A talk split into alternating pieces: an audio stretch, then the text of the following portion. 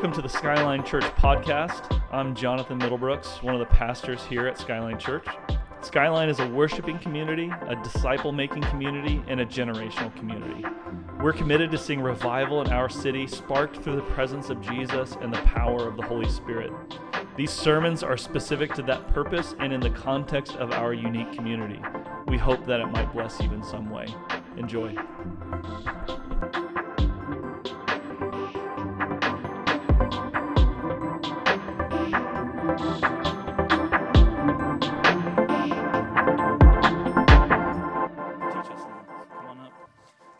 Yeah, give him a hand. Give him a hand. Come on, come on, come on.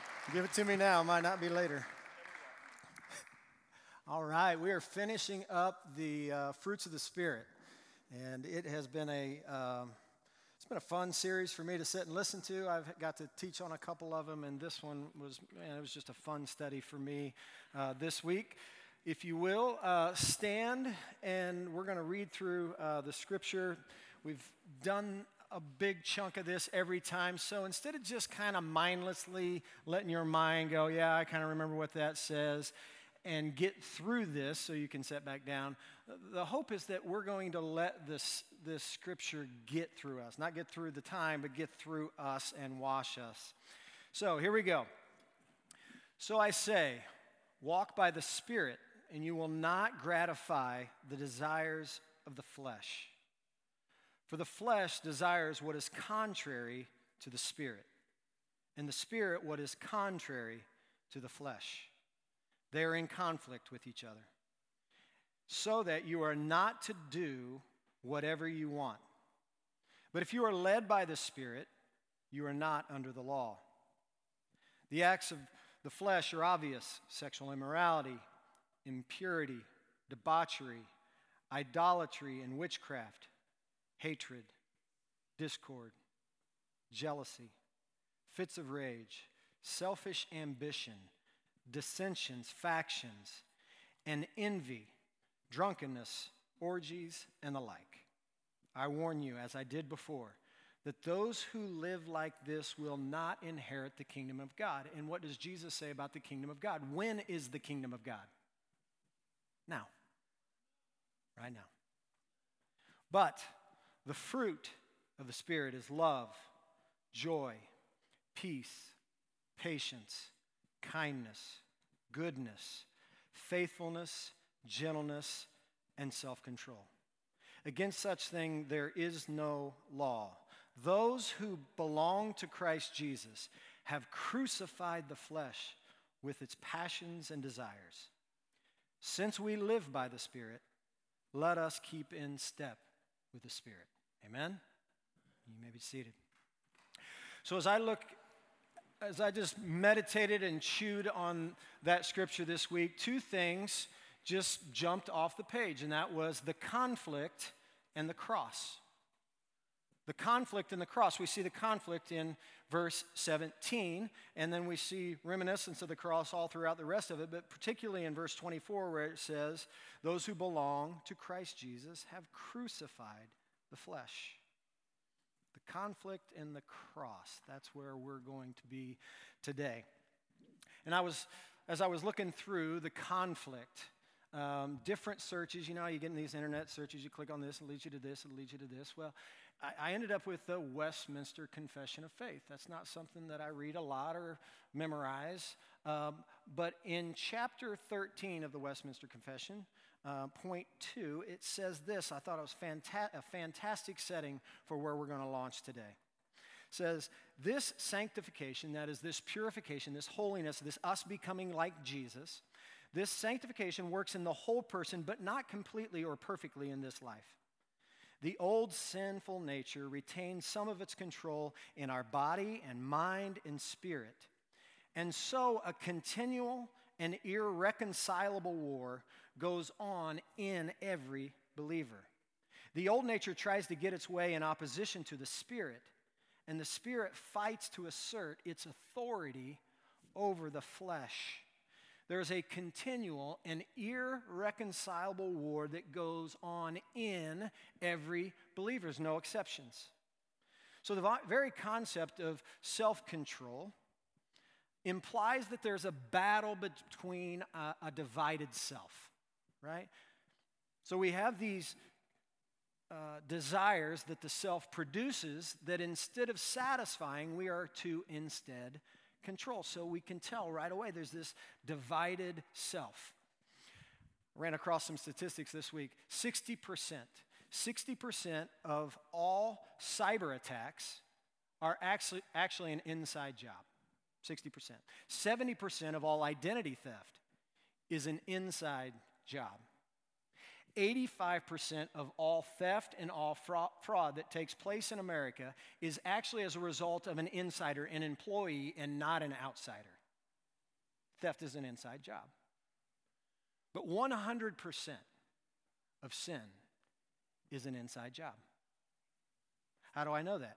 James 1:14 says this, each person is tempted when they are dragged away by their own evil desire and enticed. We're, we're dragged away by our, our, our ourself. We drag us away.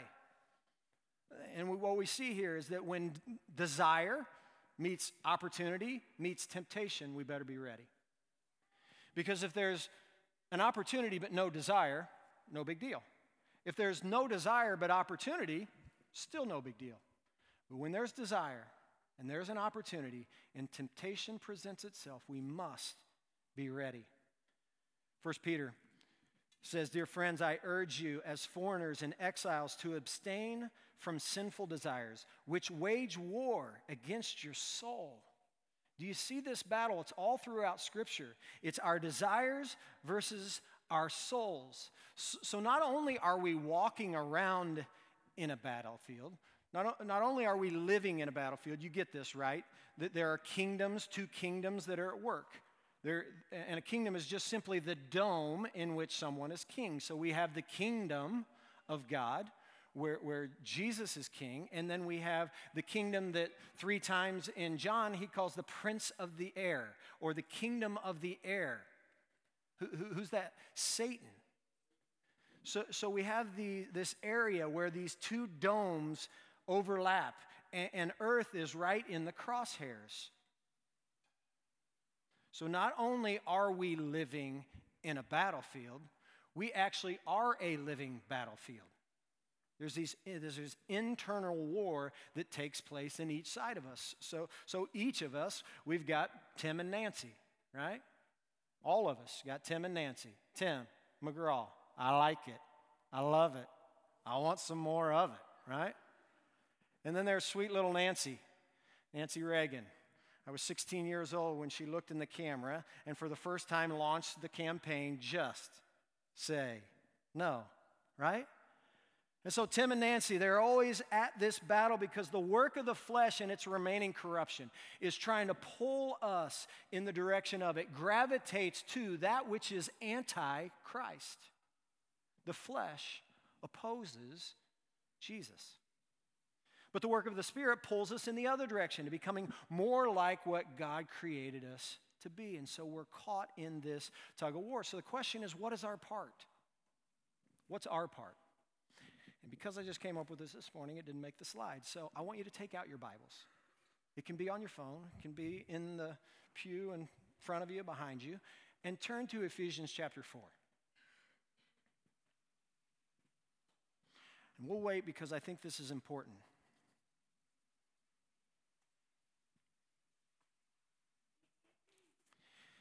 What's our part?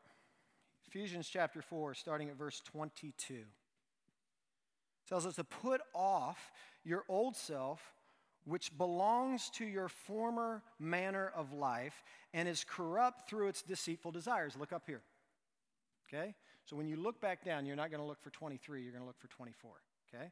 So eyes back down, go to verse 24 and put on the new self, created to be like God in true righteousness and holiness. Look up here. Okay, so we're going from verse 22, the old life, and we're going to verse 24, the new life. How do we do that? It seems pretty important if we're to leave the old behind and cling to the new. Eyes back down, verse 23. To be made new in the attitudes of your minds. That is the bridge. It is the only bridge that will get us from the old life to the new life. If you want to change the way you live, say it with me, you have to change the way you. If you want to change the way you live, you have to change the way you think. You have to change the way you think. It is an internal battle. And if we don't go in and change the default setting in our minds, we can't imagine any version of the good life unless we get what we want. And culture is campaigning every day on our behalf. Says things like, nobody or nothing should stand in the way of you getting what you want. That's what the world is teaching us. And if anything or anyone does stand in your way, it's oppression. And it finally tells us one more time if you can't get what you want, you won't be happy. Robert Roberts wrote an article in Christianity Today, a great title called Psychobabble. And I love this quote. He says this We've been led to believe, that means we've been educated into this, we've been led to believe that the self is sacrosanct, which just means the most sacred, right? It used to be God, now we've made it us. So we've been led to believe that the self is sacrosanct, just as in an earlier time it was thought never fitting to deny God. Now it feels never right to deny oneself.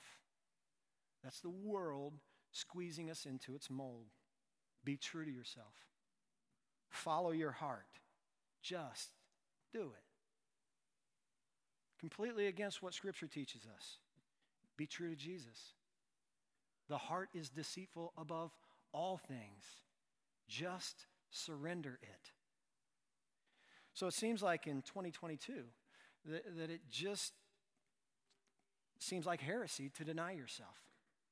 It goes upstream from everything that we've been taught. Roberts continues.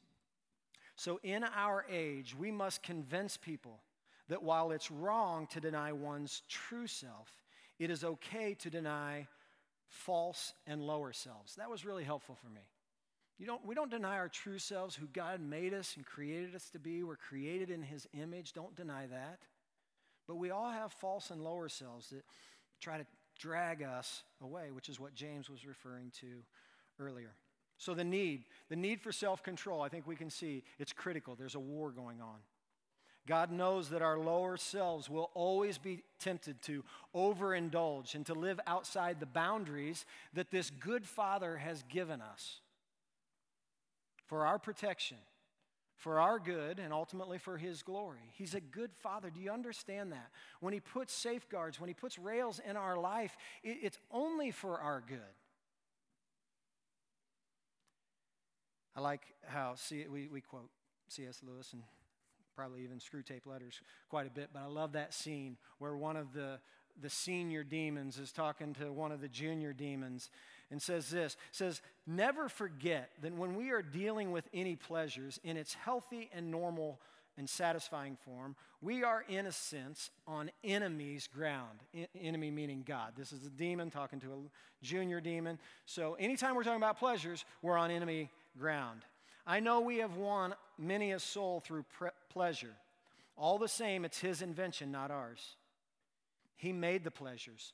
All our research so far has not enabled us to produce one. All we can do is to encourage the humans to take the pleasures which our enemy has produced at times or in ways or in degrees which he has forbidden, right?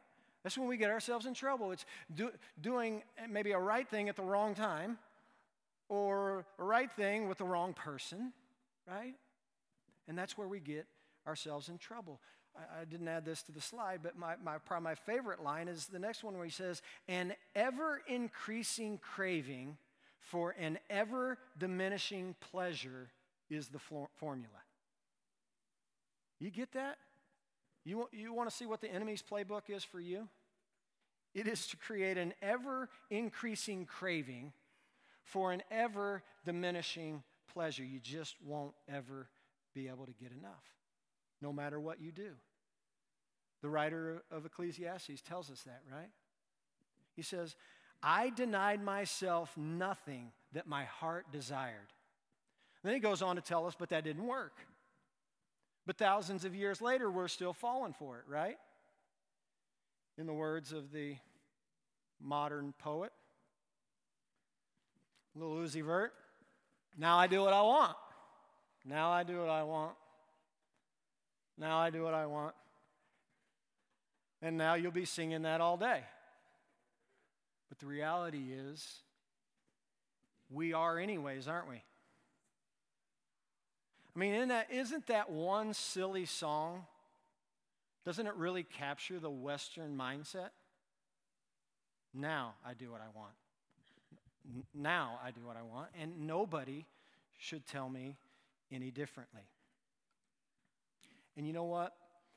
Sometimes we forget what the church is supposed to be, where the church is supposed to be the boat in the water, but the water's not supposed to be in the boat, right? But we've let this mindset seep into the church.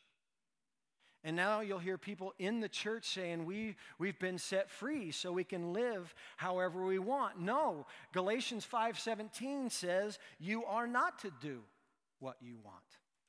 True freedom, true freedom is not the freedom to do what we want, but the power to do what we ought through the power of the Holy Spirit.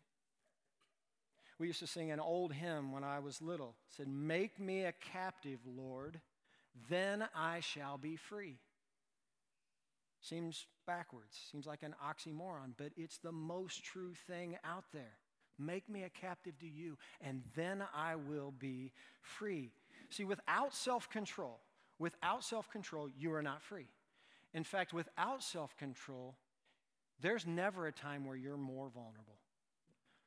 Proverbs 25, 28 says it this way like a city whose walls are broken down, uh, who broken through, is a person who lacks self control. Isn't that such a vivid image? You got this fortified city with strong walls to, to protect it, but, but they're crumbled and they're broken down, and now the whole city is vulnerable. That's our lives when we lack self control. We're defenseless. Galatians 6, 7, and 8 says this Do not be deceived. Don't be deceived. What's the opposite of being deceived? deceived? Live in the truth, and the truth sets you free. But don't be deceived. God cannot be mocked. A man reaps what he sows. Whoever sows to please their flesh from the flesh will reap destruction. Whoever sows to please the Spirit from the Spirit will reap eternal life. It's not just talking about someday when we die, it's the abundant life in the here and now. That's just how it is. That's just the truth. And we can try to fight against it, but we'll lose every time. When we are deceived, we have a tendency to make excuses. And we'll say things like, I, I couldn't help myself. No, you didn't help yourself. You could help yourself, you just chose not to. And so, what I think is really important for us because we know that the truth sets free is just to be honest with ourselves.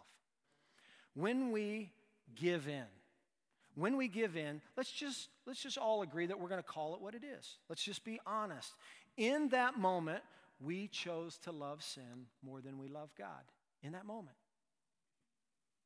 And that's idolatry. It's against the first two of the Ten Commandments no idols, no other God before me. And, and we violated that. We found our satisfaction in someone or something other than God. Yes, Father, I know you want me to do this, but I'm going to do this instead. And just admitting that, just being honest. In sports, we just we call it non-judgmental awareness. And what we're trying to get athletes to do is just capture, understand what your mind is actually saying. Don't just sit back and let it do all its yakking and all its talking and put seeds of doubt in your head. Don't, don't do that, right? Don't step back in my sport and don't step back to the service line like, oh, don't miss this serve, don't miss this serve. No, non judgmentally, non judgmentally, just say, what am I saying to myself? Is that helpful? No, it's not particularly helpful. Okay, aim small, miss small, boom. So that's all, that's all we're try, I'm trying to get you to do today is to just be when we sin, when we're walking down away from God, that we just call it what it is. In this moment, in that moment, I was loving that more than you. See, making excuses blinds us and it binds us. It's not helpful at all in us moving towards sanctification, for, in us moving towards becoming more like Jesus. I had a guy come to me, I don't know, three or four weeks ago, and he asked if I would pray for him about a sin issue. And I said, okay, no, but sort of. so no, I'm not gonna, I'm not gonna pray for you, but I'm to offer up a tool that I think will help you so you won't need to come back to me. By the way, this wasn't the first time. Uh, so you won't have to come back to me and pray about this again. So here we go. 1 Corinthians 10 13. By the way, if, if you have not hidden the word in your heart so that you might not sin against him, you're probably going to be in trouble, right? So you got to have a few of these nuggets. I'm not saying you got to have the whole thing memorized, but you better have a few that you can rely on when opportunity meets desire meets temptation, right? 1 Corinthians 10:13. No temptation has seized me. This is what I'm telling this guy. You've got to say this. You've got to know this, You've got to believe it, and then you won't fall into sin. No temptation has seized you except for what is common to man. God is faithful. He will not let you be tempted beyond what you can bear. But when you are tempted, He will also provide a way out so that you can stand up underneath it, right? So, so th- say that. Quote that back to God. I promise you the temptation will start to subside. God, thank you that you love me and that you live in me. Thank you that no temptation has seized me except for what's just normal to everybody else. And thank you that you're going to provide a way out. Greater are you who's in me than he who's in the world. I've been crucified with Christ. It's no longer I who live, but Christ who lives within me. And because of that, the same power that raised Jesus from the dead is right within me. So, Holy Spirit, I'm calling shotgun. You take the wheel. Where would you have us go in this situation? He's not going to need to come back to me and pray about his sin because he's going to be victorious over it. That's what self control is self control. King James Version calls it temperance. It's the ability to control oneself. It involves moderation, constraint, and the ability to say no to our low, lower desires and fleshly lust. It's a skill. You've got to practice it. You've got to believe the truth. You've got to hide the truth in your heart so you can combat him when the time comes. And you've got to get to a point where ultimately, ultimately, you're more concerned, concerned with what your sin might do to him than what he might do to you. Right? We don't not sin because we're afraid he, the, the eternal zapper is going to zap us. Right? He's not Zeus, doesn't have a lightning bolt. That's not our God, that's the Greek God.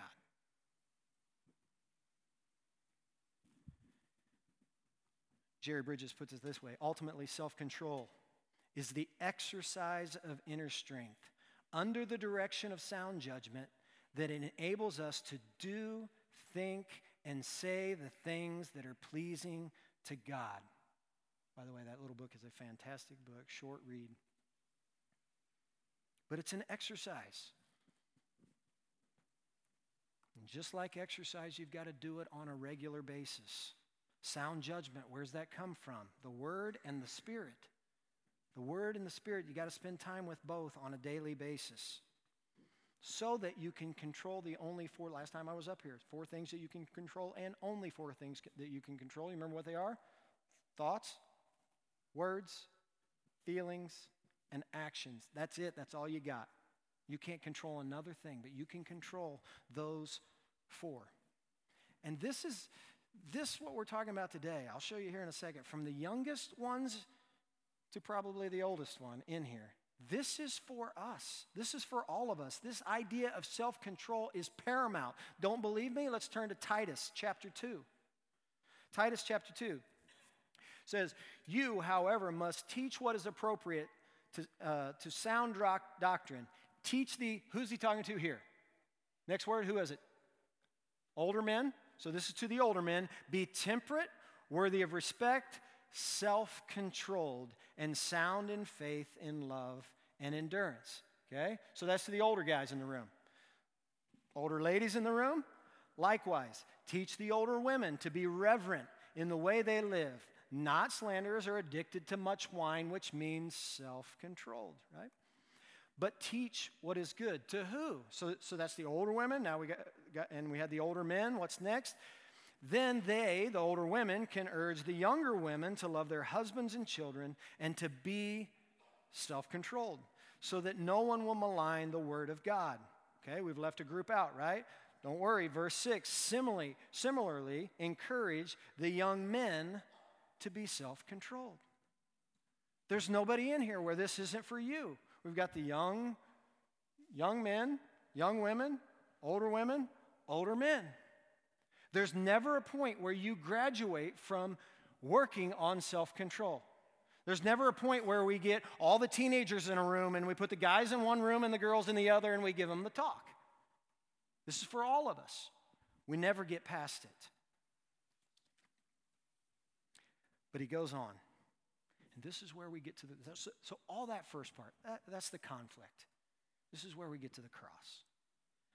For the grace of God has appeared, bringing salvation for all people, training us to renounce ungodliness and worldly passions and to live self controlled upright, and godly lives in the present age, waiting for our blessed hope, the appearing of the glory of our great God and Savior, Jesus Christ, who gave himself for us to re- redeem us from all lawlessness and to purify for himself a people for his own possession who are zealous for good works.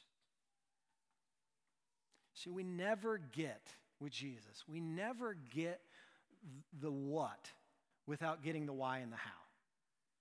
You don't get the imperative without having the indicative, right? So, so this isn't self improvement. Th- this isn't just do it, just try harder. No, it's don't do this and we don't do that for the grace of God has appeared. It's not self help. Alistair Begg puts it, puts it this way. He's a, a pastor in Cleveland. He says, Religion says, become by self effort what you are not. The gospel says, become by grace what you already are. Amen? But to do so, to become what we already are, we are going to have to deny those lower selves, those false selves. And Jesus says it this way says, If anyone wants to come after me, let him deny himself, take up his cross, and be following me. For whoever wants to save his life will lose it, but whoever loses his life for my sake will find it. This is just, there's no command here. This is just how it is.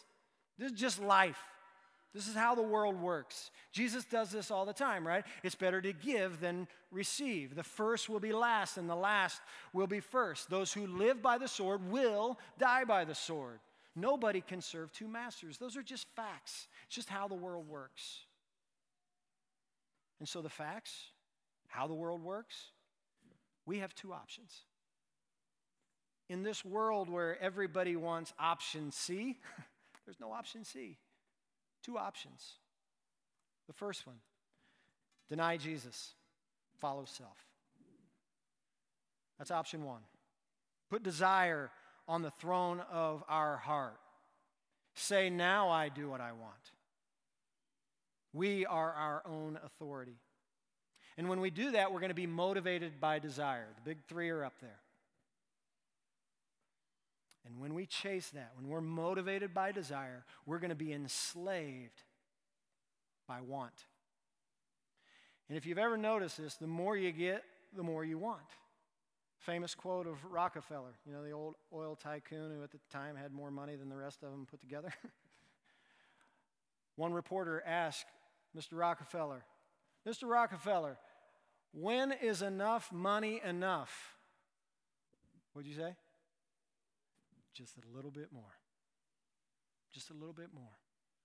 Enslaved by want. And when you're motivated by desire and you're enslaved by want, you will lose your life. Option two deny self, follow Jesus.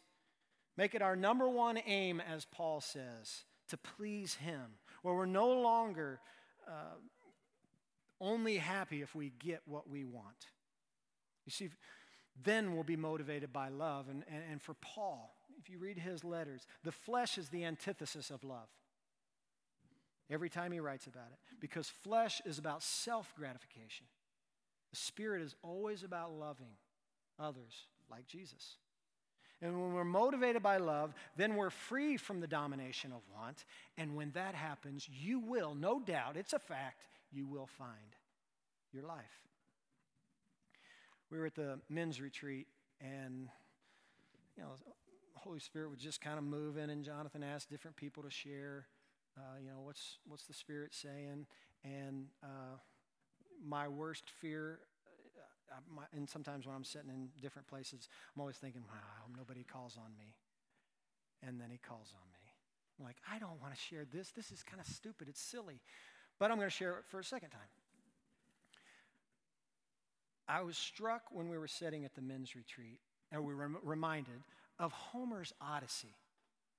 You know it's got to be God. If somebody 52 remembers back to when they read it at 16, what I can tell you, it was the best Cliff Notes I've ever read. But what I remembered about that and the, and the image that came to mind there at the men's retreat was of the sirens. You remember the sirens? I know Derek does. Derek, I'm not calling you out on this. You just said it when we were at the men's retreat that you did. So it wasn't the fact that they were naked ladies with, that were half birds, half ladies. It had nothing to do with that. Just remembered the story. But that's what the sirens were, right? Half girl, uh, half bird. And what they would do is they sang, they sang beautifully. And they sang such enchanted songs that as the boats and the ships would come by at night, that the sailors would hear those voices and steer their, their ships toward them. And they wouldn't recognize that there was an island there, and they would wreck the ship and they would ultimately perish, and the sirens would share the loot.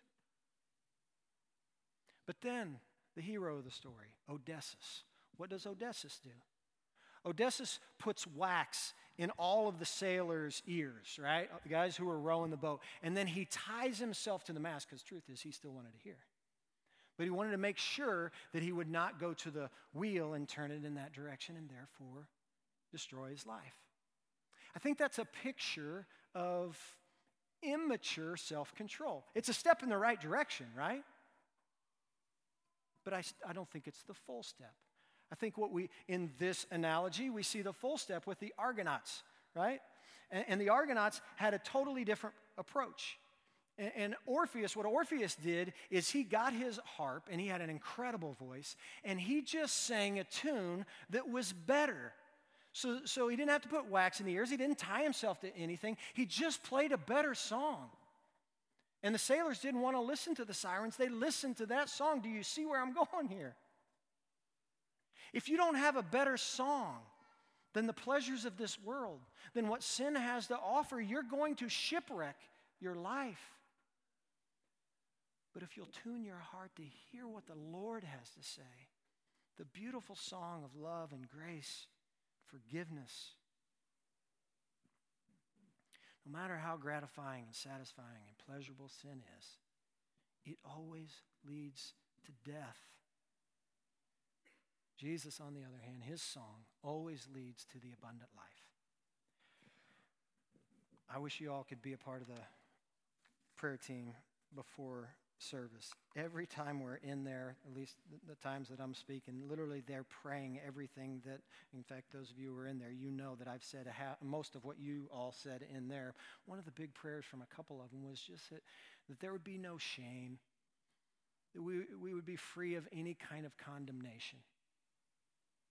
So if in your mind you've been thinking, yeah, it's easy to say, but you don't know how I've screwed up, I just want to say to you, welcome to the club. That's what the church is. At the end of the day, just a bunch of screw ups who've all messed up.